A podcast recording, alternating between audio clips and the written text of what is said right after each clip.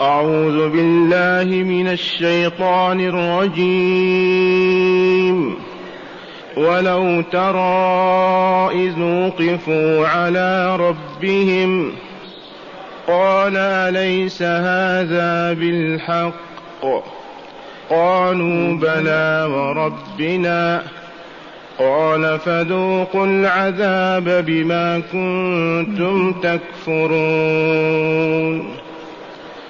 قد خسر الذين كذبوا بلقاء الله حتى إذا جاءتهم الساعة بغتة قالوا قالوا يا حسرتنا على ما فرطنا فيها وهم يحملون أوزارهم على ظهورهم.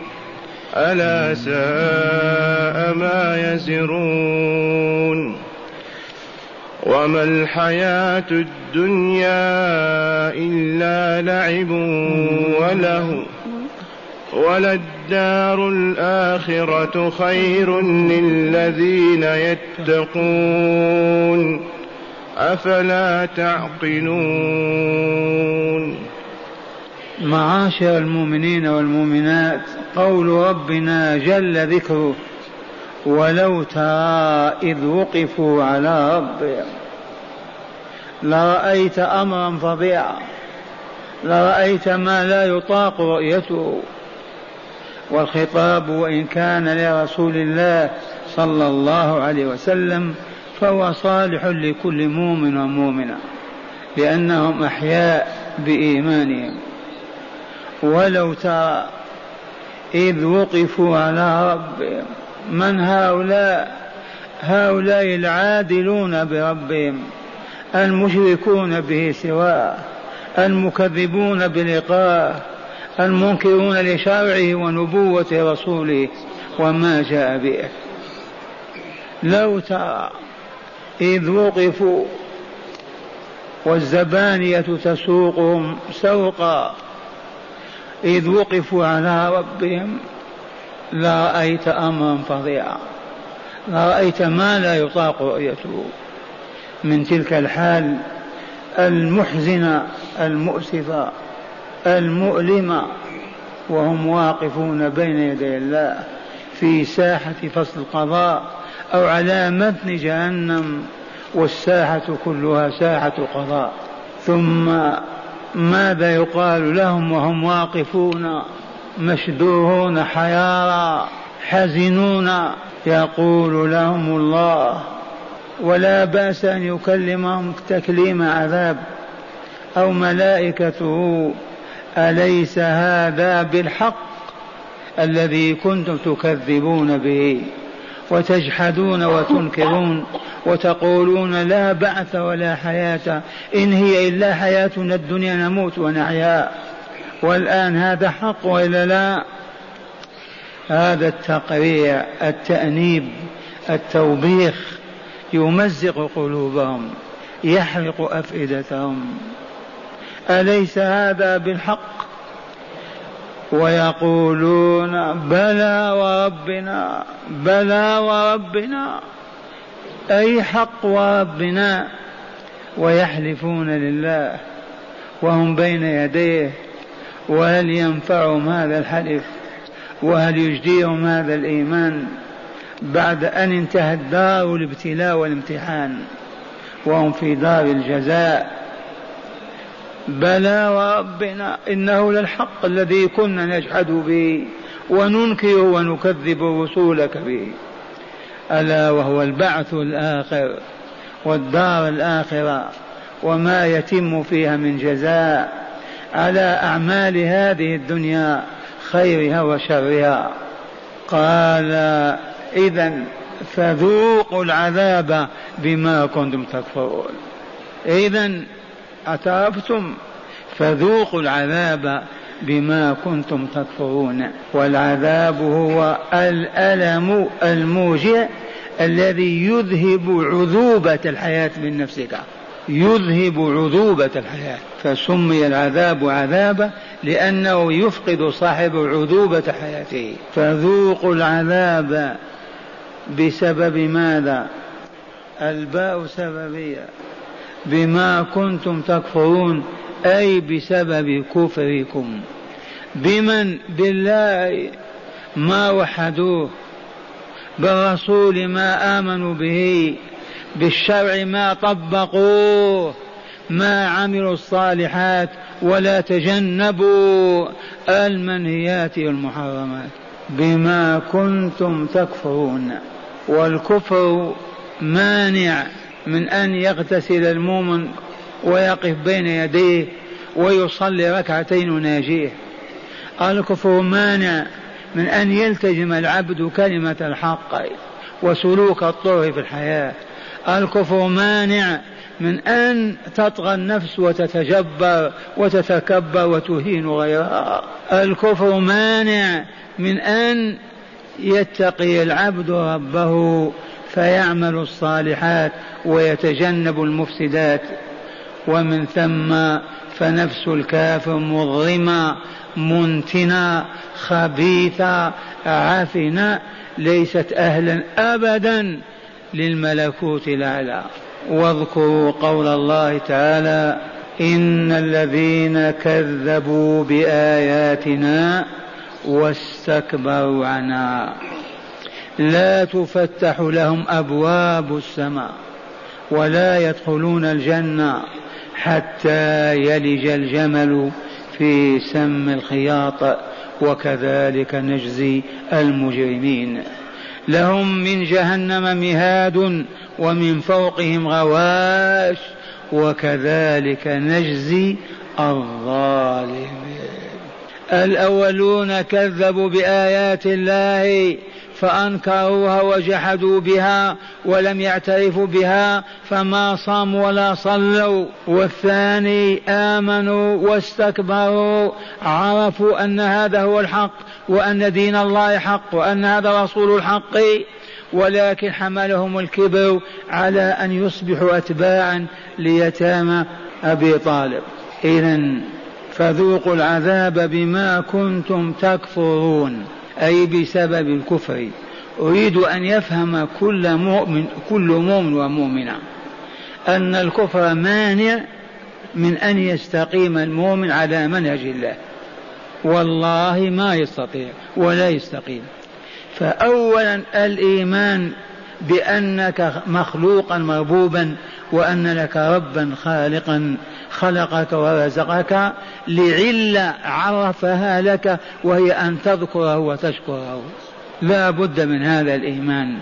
ثم الإيمان بهذه الشريعة ومن جاء بها حتى تستعمل مواد تزكية النفس وتطهيرها وتتجنب مواد تخبيثها وتلويثها وذلكم الأوامر تزكي النفس والنواهي تخبثها فمن كفر كيف ينجو كيف يسعد كيف يسلم؟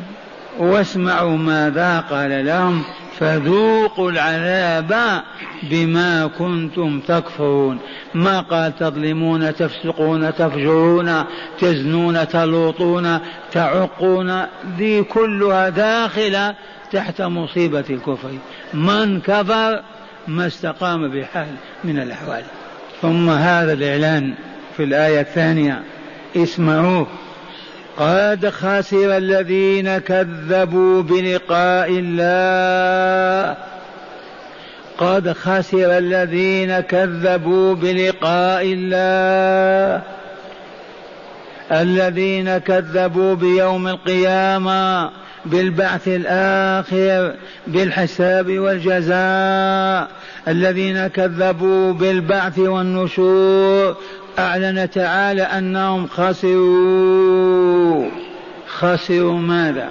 الآن والله خسروا شرفهم كرامتهم رقة قلوبهم طهارة أنفسهم صدقهم وفاءهم عزهم كرامتهم إذ هم كالحيوانات بل شر من الحيوانات. هذا الإعلان من أعلنه قد لتفيد التحقيق.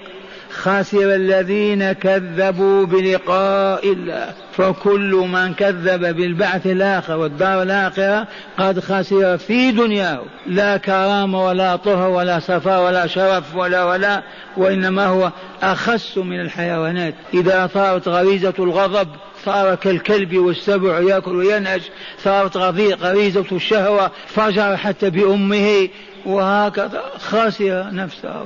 لتعرفوا قيمة الإيمان بالدار الآخرة. قد خسر الذين كذبوا بلقاء الله وخسروا أيضا الحياة الآخرة بكل ما فيها. إذ يلقون في عالم عالمنا هذا نسبة إلى ذلك العالم كأن تغمس أصبعك في الماء في النيل في الفرات في البحر الأبيض الأحمر وتخرج أصبعك. وعندك مهندس كريم يسحب ذلك الماء ويزينه. كم جرام؟ عشر جرام. أنسب هذا الجرام إلى المحيط. ما هي النسبة؟ فيلقى العبد في ذاك العالم والله ما يرى أبا ولا أخا ولا زوجة ولا ولد ولا ولا ملايين السنين. وهو في كرب وهزن ولا تسأل عن أنواع العذاب التي تصطلي نفسه كل يوم. قد خسر الذين كذبوا بلقاء الله والوقوف بين يديه للاستنطاق والاستجواب للحساب ثم الجزاء ثم قال تعالى حتى إذا جاءتهم الساعة بغتة حتى إذا جاءتهم الساعة بغتة لا بأس أن تقول ساعة موته وإن سبقها مرض وإن وإن فهي مباغة له. الساعة أما الساعة العظمى تلك التي استأثر الله بعلمها. وهذه الساعة كم من طبيب يقول أخوكم هذا مات. انتهى أمره. ويحيا بعد ذلك أعواما. كانت لنا جارة تحب أمي وتحبها مرضت. مرض الموت ونحن أطفال. فجاء الطبيب من قرية أخرى وقال ماتت. فقام زوجها رحمة الله عليه فذبح على عادة أهل القرية وأعد السميد والدقيق والذبح ليقيم عليه عشاء الموت كما هي عادة. ووالله لحيت عشرات السنين ومات زوجها بعدها بعشرة سنين وتوفيت من عامين ثلاثة ليتقر أن البغتة نعم الموت يكون بغتة.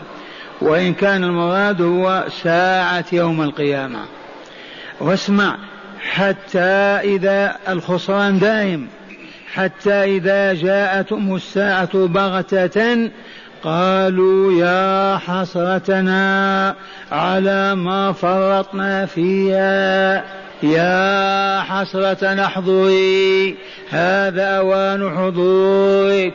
والحسرة الهم والغم والكرب والألم النفسي يا حسرتنا على ما فرطنا فيها.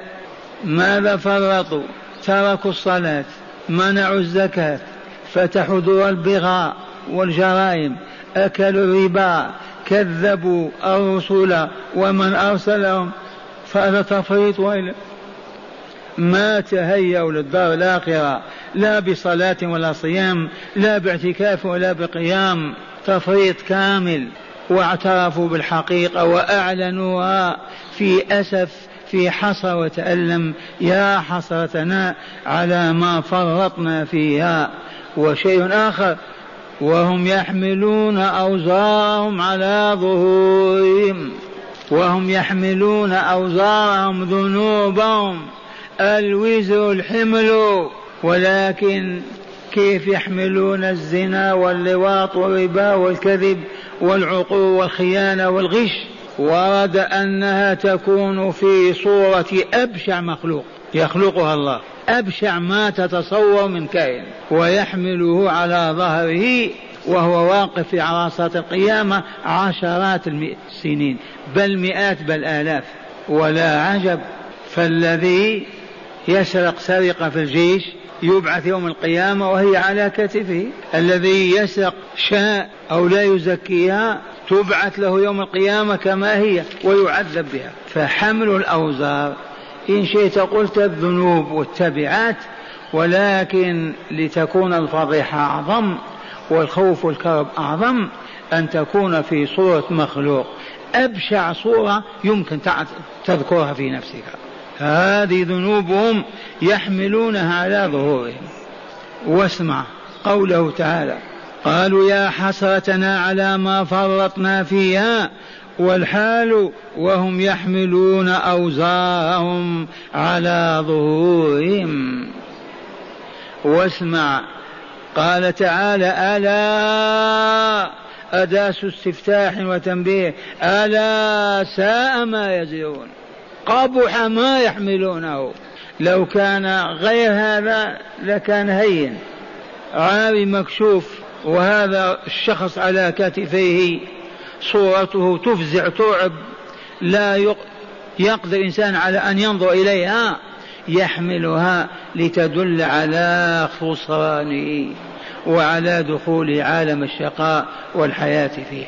مرة ثانية يقول تعالى قد خسر الذين كذبوا بلقاء الله أي بالبعث الآخر بيوم القيامة. حتى إذا جاءتهم الساعة ساعة الموت وساعة البعث والجزاء وقيام الساعة. كله آتي وإلا وبغتة فالساعة لها علامات ولكن العلامات بينها زمان كساعة المريض أيضا مريض كذا ويأتي الموت بغتة مات فلان تأتيهم بغتة قالوا متندمين متحسرين متأسفين يا حسرتنا على ما فرطنا فيها. وهم يحملون أوزارهم على ظهورهم. قال تعالى ألا ساء ما يزرون ألا قبح أشد القبح ما يحملون. من تلك الصور البشيعة المفزعة التي لو يراها اليوم أحدنا يموت فهو يغمى عليه لعظمتها وبشاعتها. هذه ذنوبه وكل ذي ذنوب يحمل صورة كحسب ذنوبه. وجاءت الحقيقة يقررها الله عز وجل اسمعوا يقول وما الحياة الدنيا إلا لهو ولعب. خالق الحياة الدنيا وخالق كل ما فيها خالق خيرها وشرها. طيبها وخبيثها موجد هذه الحياة يحكم بأنها لهو ولعب لعب ولهو. كيف تكون الحياة لاعبا ولهوا؟ أولا أنت تعرف اللعب ما هو واللهو وإلا لا؟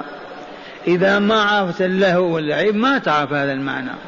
اللعب لما يلعب الأطفال هل يحققون الدرهم لمعاشهم يحققون حسن لمعادهم الذين يلعبون من الرجال بالكيرم والملاعب. هل يحصلون على ريال؟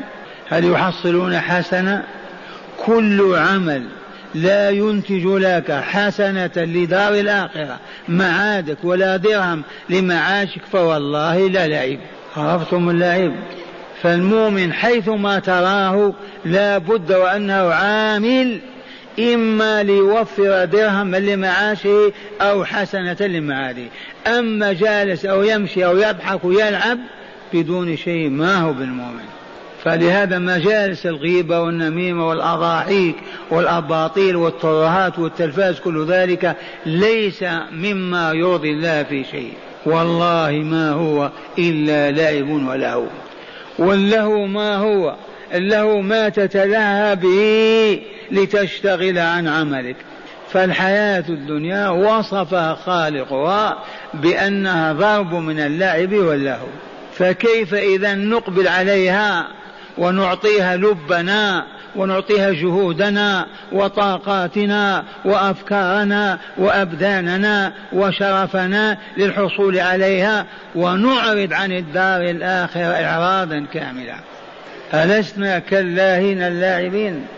هذه الآية عند من يبصر عند من يعقل ويفهم يعرف قيمة هذه الحياة وقيمة حياة الثانية. فيحاسب نفسه فيجد نفسه يوميا ما عمل لدنياه أكثر من نسبة خمسة في المئة خمسة وتسعين لآخرته.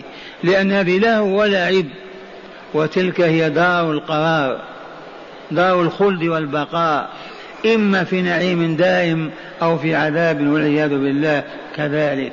وانظر إلى المدارس والمؤسسات و التي تؤسس كلها لأجل الدنيا والآخرة معرضون عنها.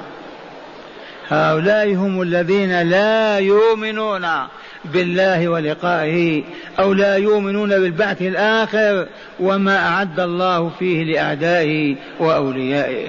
وما الحياة الدنيا إلا لعب وله وللدار الآخرة خير للذين يتقون.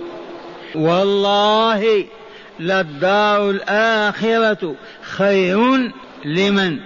قولوا للذين يتقون لمن ننطق؟ للذين يتقون. هذا حكم الله وبيانه ولا لا؟ أما الحياة الدنيا فهي دار لعب وله. يخرج منها العبد صفر الكفين لا يملك شيئا بعد أيام ولياليها له ولعب. الدار الآخرة خير لمن؟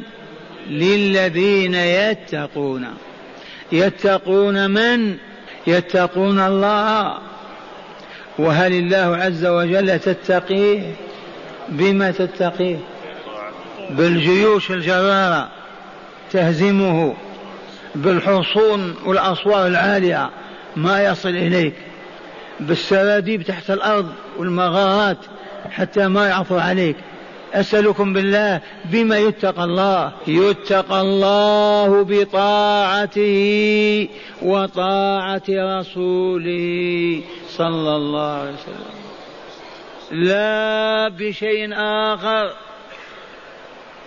بطاعته وطاعة رسوله. وإن قلت أين الله وأين رسوله حتى أطيعهما. الجواب الله ما أنت بأهل لأن تراه. ولكنه والله لا يراك أكثر مما ترى نفسك. والله لا يسمع صوتك وهواجس قلبك. ووالله لو أراد أن يأخذك ما أنت إلا أصغر شيء بين يديه وهو فوق عرشه باين من خلقه والملكوت كله في يده ورسوله هاهذا توفي كما توفي من قبله. ولكن أوامر الله وأوامر رسوله صلى الله عليه وسلم ثابتة قارة موجودة معلومة لدى الناس. فأطعه بأن تسأل عن أوامره ما هي وكم هي. وتسأل عن نواهيه ما هي وكم هي. بعد ذلك تطبق الأمر بالفعل والنهي بالترك وبذلك تتقي غضب الله وعذابه وسخطه ولومه وعتابه. وهنا نعيد القول ومن يسمع. لا يحل لمؤمن ولا مؤمنا أن يعيش بعد بلوغه سنة واحدة وهو لا يعرف أوامر الله ونواهي الله. وإن قيل له إن من يعرف أوامر الله يوجد بجزائر واقواق وإلا بأستراليا لوجب عليه أن يمشي على رجليه. حتى ليعلم أوامر الله ما هي وكيف يفعلها وحتى يعرف نواهي الله ما هي وكيف يتجنبها.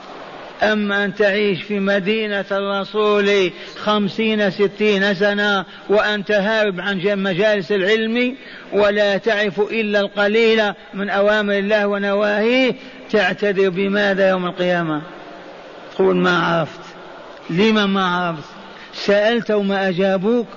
قرعت أبواب العلماء وردوك؟ كيف ما تعرف؟ وهذا الذي نقوله هو محنة العالم الإسلام عربه وعجمه على حد سواء. نسبة العالمين بمحاب الله ومساخطه وما أعد لأوليائه وأعدائه ولا تزيد على خمسة وعشرين في المئة. إن بالغنا. وكل الذي لم يعش بين يدي العلماء يجالسهم ويسألهم ويعيش معهم في مجالسهم لن يتعلم. هل فهمتم هذه أو هي بربرية؟ ما هي فصيحة؟ لا يحل لمؤمن ولا مؤمنة تؤمن في استراليا وإلا في تايلاند وتبقى وهي لا تعرف ماذا تطيع الله وكيف تطيعه. ما إن قلت لا إله إلا محمد رسول الله حتى تقول علموني ما يحب ربي وما يكره. لنفعل الذي يحبه ونترك الذي يكرهه أليس هذا معقولا؟ والله لهو الحق. أما أن تعيش في بلاد العلم وأنت لا تعرف المحرمات ولا المنهيات بل وتقع في الشركيات والإلحاديات والعياذ بالله. أما قال تعالى وما الحياة الدنيا إلا لعب ولهو وللدار الآخرة ذلام القسم. والله للدار الآخرة خير من الدنيا. لمن؟ للذين يتقون. لا للذين يفجرون ويكفرون ويشركون. الدنيا خير لهم. الدنيا والله خير للذين يفجرون ويعصون الله ورسوله. لأن الدنيا مهما كانت فيها ساعة وفسحة. لكن دار الآخرة عذاب النار. وفي هذا يقول الحبيب صلى الله عليه وسلم الدنيا جنة الكافر وسجن المؤمن. تبلغون هذا الحديث أو ما هو صحيح؟ الدنيا سجن المؤمن وجنة الكافر. فالمؤمن مهما كان في قصر ما كان في كذا في كذا بالنسبة إلى قصوره وأنهار وحوره هو في سجن. والله ما نستوي إلا بعد أن نموت. ولا الدار الآخرة خير. خير للأبرار خير للمتقين. وأما الكافر فهو ولو كان مريضا جائعا مهانا عشرين سنة مضطهدا هو في خير بالنسبة لو مات. حقا وصدقا الدنيا سجن المؤمن وجنة الكافر. وللدار الآخرة خير للذين يتقون. وللدار الآخرة خير للذين يتقون. وبعد أفلا تعقلون؟ لا إله هذا كلام من هذا؟ ما هذه الجملة بعدها؟ إذا ما لكم؟ مقبلين على الدنيا معرضين عن الآخرة. ما تعقلون أنتم؟ أفلا تعقلون؟ والعقل سمي عقلا لأنه يعقل صاحبه كما يعقل العقال البعير. يعقله أن ينطق بالسوء أو يلفظ بالباطل أو يتعاطى محرم أو أو أو لأنه له عاقل يعقله. والذين لا عقل لهم مجانين يتخبطون في الحياة. وهل للكافر عقول؟ الذي يكفر خالقه ويجل ويسبه ويعبد غيره هذا عاقل؟ الذي يبيع الآخرة بعرض من الدنيا قليل بأوساخ تزول عما قريب هذا ذو عقل وكرامة؟ الجواب لا. ولهذا قال تعالى وللدار الآخرة خير للذين يتقون. ثم قال إذا أفلا تعقلون؟ إذا كنتم تعقلون لم تختارون الدنيا على الآخرة وهي لهو ولعب والآخرة خير. إذا ما لكم؟ أفلا تعقلون؟ معاشر المستمعين إليكم هداية هذه الآيات. حاولوا أن تستنتجوها أولا تقرير مبدأ البعث والجزاء بذكر صور ومشاهد له. منين أخذنا هذا؟ ولو ترى إذ وقفوا على ربهم هذه مواقف ولا لا؟ تقرير مبدأ البعث والجزاء.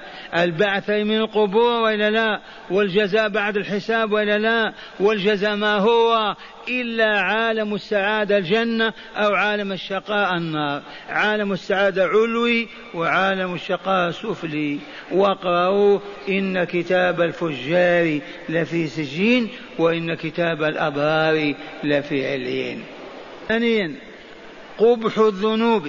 وأن أسوأ حمل يحمله صاحبه يوم القيامة. ماذا قلنا؟ قبح الذنوب. الذنوب قبيحة وإلا لا؟ قبيحة. قبح الذنوب. وأن أقبح حمل يحمله صاحبها يوم القيامة. ما يصور زناه لواطه إجرامه قتله جرائمه. صور على ظهر على حمله يرزح تحتها وهي أبشع صورة تدل عليه. هذا هو. لا إله إلا الله. قبح الذنوب وأنها أسوأ حمل يحمله صاحبه يوم القيامة. ثالثا حكم الله تعالى بالخسران. على من؟ على من كذب بلقائه فلم يؤمن ولم يعمل صالحا. خسران من كذب بلقاء ربه فلم يؤمن ولم يعمل صالحا. ما دل على هذا؟ قد خسر الذين كذبوا بلقاء ربهم. حكم الله تعالى بالخسران على من كذب بلقائه تعالى فلم يؤمن ولم يعمل صالحا. ومن كذب بلقائه لا يعمل صالحا؟ رابعا الساعة لا تأتي إلا بغتة. الساعة لا تأتي إلا بغتة. فجأة. بدون استعداد ولا تفكر ولا تذكر تقع. الساعة لا تأتي إلا بغتة. قال ولا ينافي ذلك ظهور علاماتها لأن الزمن ما بين العلامة والعلامة لا يعرف مقداره إلا الله. تطلع الشمس بعد أربعين سنة تأتي علامة أخرى لكن المراد من الساعة التي إذا نفخ إسرافيل تحلل الكون بكامل وتبخر وذاب. السماء تسيل والجبال تطير كالهباء. وقع إذا وقعت الواقعة ليس لوقعتها كاذبة خافضة رافعة. إذا رجت الأرض رجة وبست الجبال بسة فكانت هباء منبثا خامسا نصيحة القرآن للعقلاء. من أين هذا أخذنا؟ أفلا يعقلون. نصيحة القرآن للعقلاء بأن لا يغتروا بالحياة الدنيا ويهملوا شأن الآخرة وهي خير للمتقين. هكذا يفسر القرآن ولا لا؟ أسألكم بالله لو كنا نجتمع عليه من سنين وندرس هذه الدراسة. نصبح نقرأ القرآن على الموتى؟ هذا القرآن يقرأ على الموتى هذا؟ ولكن العدو الكائد الماكر ليجهلنا ويصبح القرآن لا معنى له في صدورنا إلا أن نحلف به فقط لجهلنا بما فيه وما يحمله من الهدى.